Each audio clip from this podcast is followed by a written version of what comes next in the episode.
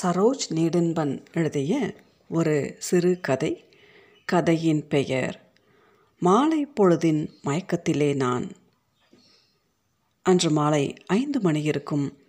ஆவி பறக்க காஃபியை எனக்கு பிடித்த கோப்பையில் நிரப்பிக்கொண்டு பால்கனிக்கு வந்து சுவரில் சாய்ந்தபடி எதிரில் இருக்கும் பார்க்கை பார்த்தேன். நானும் என் கணவரும் இந்த பலமாடி குடியிருப்பில் இருக்கும் ஃப்ளாட்டுக்கு வந்ததிலிருந்து கடந்த 1 மாதமாக இதுதான் என் மாலை நேர பொழுதுபோக்கு. அது பெரிய பார்க். சிறு பிள்ளைகள் விளையாடுவதற்கும் இளைஞர்கள் உடற்பயிற்சி செய்வதற்கும் உபகரணங்கள் இருந்தன.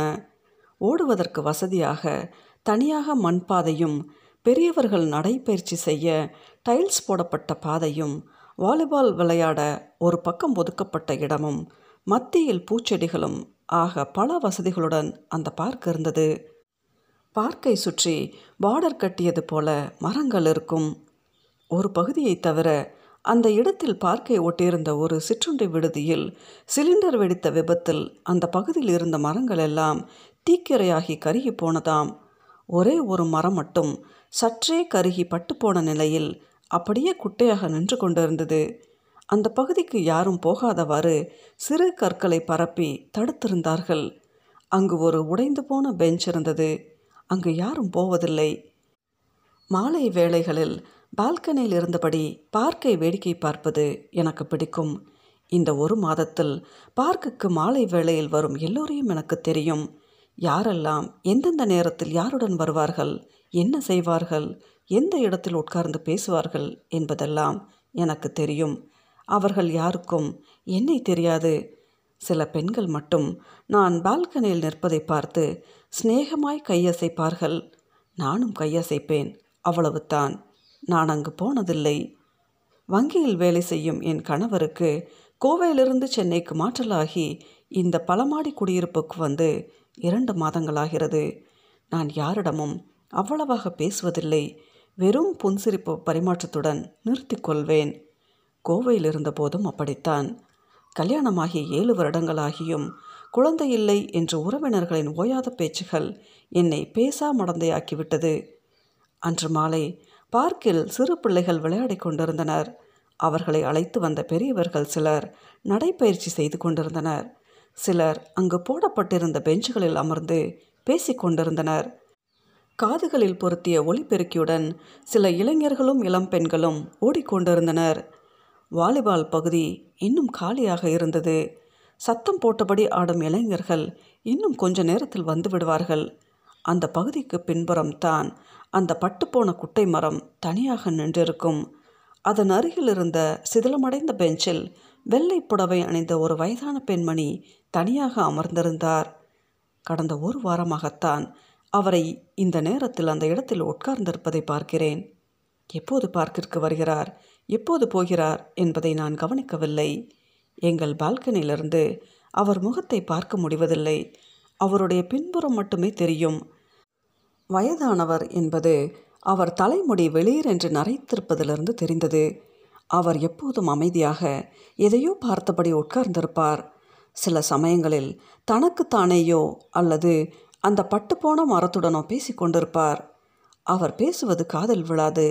அவருடைய தலை மற்றும் கை அசைவுகள் மூலம்தான் தெரியும்.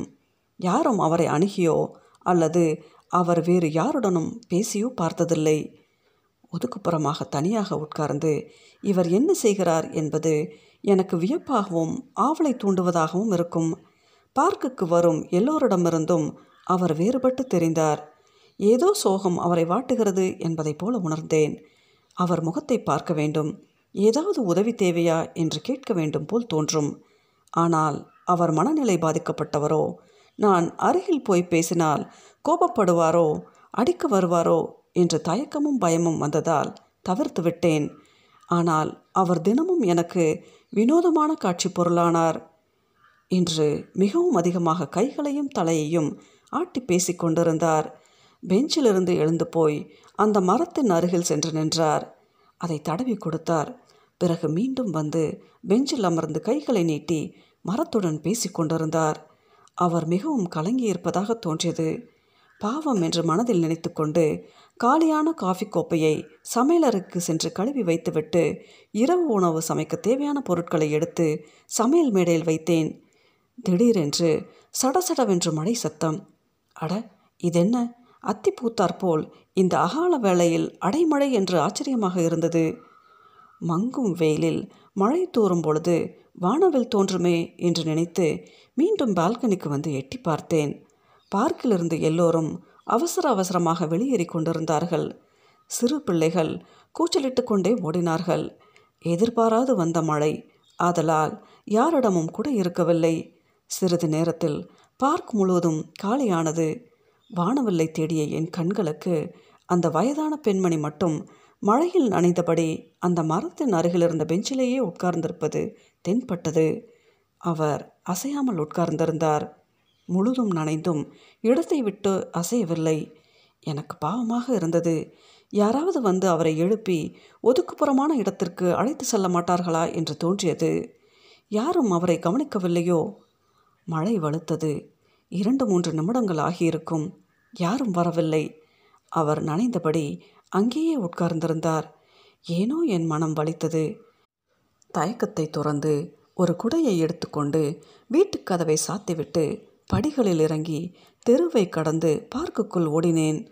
வாலிபால் ஆடுகளத்தை கடந்து அந்த பெண்மணி அமர்ந்திருந்த பெஞ்சை நெருங்கி அவர் பின்னால் இருந்தபடி விரித்த குடையை அவருக்கு பிடித்து கொண்டு, மழையில் ஏன் நனைறீங்க என்று கேட்டேன். தலையை திருப்பி என்னை பார்த்தார். முதன்முறையாக அவர் முகத்தை பார்த்தேன். பல வருடங்களுக்கு முன் இறந்து போன என் அம்புஜம் பாட்டி போலவே இருந்தார். அச்சு அசலாக அதே முகம். நீல பார்டர் போட்ட வெள்ளை புடவை மழையில் நனைந்திருந்தது. என் பாட்டியை பார்ப்பது போலவே இருந்தது. நீ வருவேன்னு எனக்கு தெரியும், உனக்காக தான் காத்திருந்தேன், இப்படி வந்து உட்கார் என்று என் கையை பிடித்து தன் நெருகை இழுத்து பக்கத்தில் உட்கார வைத்தார். பயமும் ஆச்சரியமும் கலந்து ஒன்றும் புரியாத நிலையில் அவர் பக்கத்தில் உட்கார்ந்தேன். இவ்வளோ நாளா சமீரா என்னை வந்து பார்க்க, தினமும் உங்ககிட்ட தான் பேசிக்கிட்டு இருக்கேன் என்றார். என் பெயர் இவருக்கு எப்படி தெரியும் என்று மலைத்து போனேன். எனக்கு பேச்சு எழவே இல்லை. அவர் என் கைகளை பிடித்தபடி பேசினார். என் வீட்டிலேயே அடைஞ்சு கிடக்கிற, தினமும் இங்கே வா, ஏதோ இந்த மரம் பட்டு போயிருக்கே, இதுக்கு தண்ணீர் ஊற்றணும்னு ஏன் உனக்கு தோணலை? இனிமே தினமும் நீ தான் இதுக்கு தண்ணி ஊற்றணும். இனிமே உனக்கு ஒரு குறையும் இல்லாமல் நான் பார்த்துக்கிறேன். நான் தான் வந்துட்டேன் இல்லை என்றார். நான் பிடித்திருந்த குடை விலகியதால் நனைந்த என் தலையை வருடி கொடுத்தார். வேறு யாரையோ நான் என்று தவறுதலாக புரிந்து கொண்டு பேசுகிறார் என்று நினைத்தேன். மழையில் நனையாதீங்க, அப்படி ஓரமாக போய் உட்காரலாம் என்றேன். நான் ஓரமாக போயிருந்தா நீ என்னை பார்க்க வந்திருப்பியா மீரா என்றார். என் பெயர் எப்படி தெரியும், நீங்கள் யார் என்று கேட்டுக்கொண்டே குடையை பிடித்தபடி எழுந்து நின்றேன். அவரும் எழுந்தார். எனக்கு உன்னை பற்றி எல்லாம் தெரியும், ஏன் கவலை விடு, இனிமே நீ தான் கவனமாக இருக்கணும், உடம்பை பார்த்துக்கோ, சொன்னதை மறந்துடாத, இந்த மரத்துக்கு தினமும் தண்ணீர் ஊற்றணும் என்றார். ரொம்ப நனைஞ்சிருக்கீங்க, வீட்டுக்கு வாங்க, தலையை துவட்டிக்கிட்டு ஒரு காஃபி குடிச்சிட்டு போகலாம் என்றேன். அவர், வருவேன், கண்டிப்பாக வருவேன், இன்னொரு நாள் என்றவர் நகர்ந்து சென்று வாஞ்சையுடன் அந்த மரத்தை வருடி கொடுத்து, அது வரைக்கும் இதுதான் நான் நினச்சிக்கோ, மழை நின்றுடுத்துப்பார், பத்திரமா வீட்டுக்கு போ என்று சொல்லிவிட்டு என்னை பார்த்து கொண்டே ஒரு புன்சிரிப்புடன் பார்க்கிலிருந்து வெளியே சென்று விட்டார். என்ன நடந்ததென்று ஒன்றும் புரியாமல் அப்படியே நின்று கொண்டிருந்தேன். அன்று இரவு முழுவதும் அவர் நினைவாகவே இருந்தது. அவர் யார், என்ன நடந்தது, என்ன சொன்னார், அதற்கு என்ன அர்த்தம் என்றெல்லாம் யோசித்தபடி தூங்கி போனேன். மறுநாள் மாலை முன்னதாகவே பால்கனிக்கு வந்து அவர் பார்க்குக்கு வருகிறாரா என்று பார்த்து கொண்டிருந்தேன். வழக்கம் போல் அங்கு வருகிறவர் எல்லோரும் வந்தனர். அந்த பெண்மணியை மட்டும் காணவில்லை. சற்று நேரம் கழித்து ஒரு பெரிய பாட்டிலில் தண்ணீர் எடுத்துக்கொண்டு பார்க்குக்கு சென்றேன். எல்லோரும் என்னை ஆச்சரியமாக பார்த்தார்கள். அந்த பெண்மணி சொன்னது போல் அந்த மரத்தின் வேர் பக்கத்தில் தண்ணீர் ஊற்றினேன். மறுநாளும் அவருக்காக காத்திருந்தேன். அவர் வரவில்லை. நான் போய் மரத்திற்கு தண்ணீர் ஊற்றிவிட்டு வந்தேன். 10 நாட்கள் இப்படியே போனது. அவரை காணவில்லை. மரத்திற்கு தண்ணீர் ஊற்றுவதை நான் நிறுத்தவில்லை. ஒரு நாள் தண்ணீர் ஊற்றும்போது கவனித்தேன்.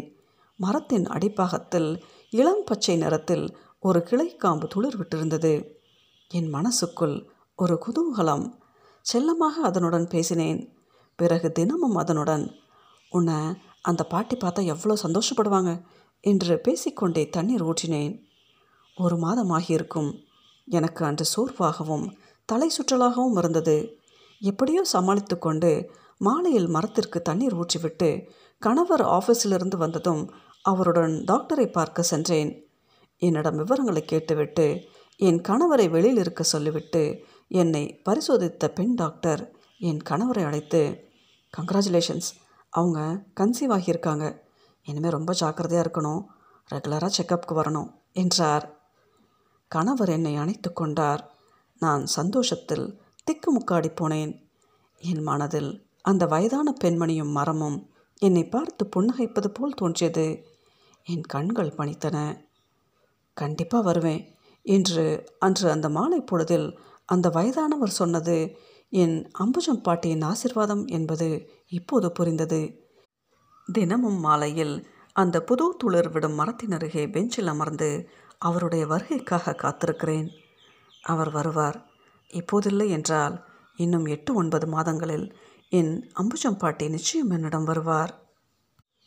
சரோஜ் நீடின்பன் எழுதிய இந்த சிறுகதையின் பெயர் மாலை பொழுதின் மயக்கத்திலே நான்.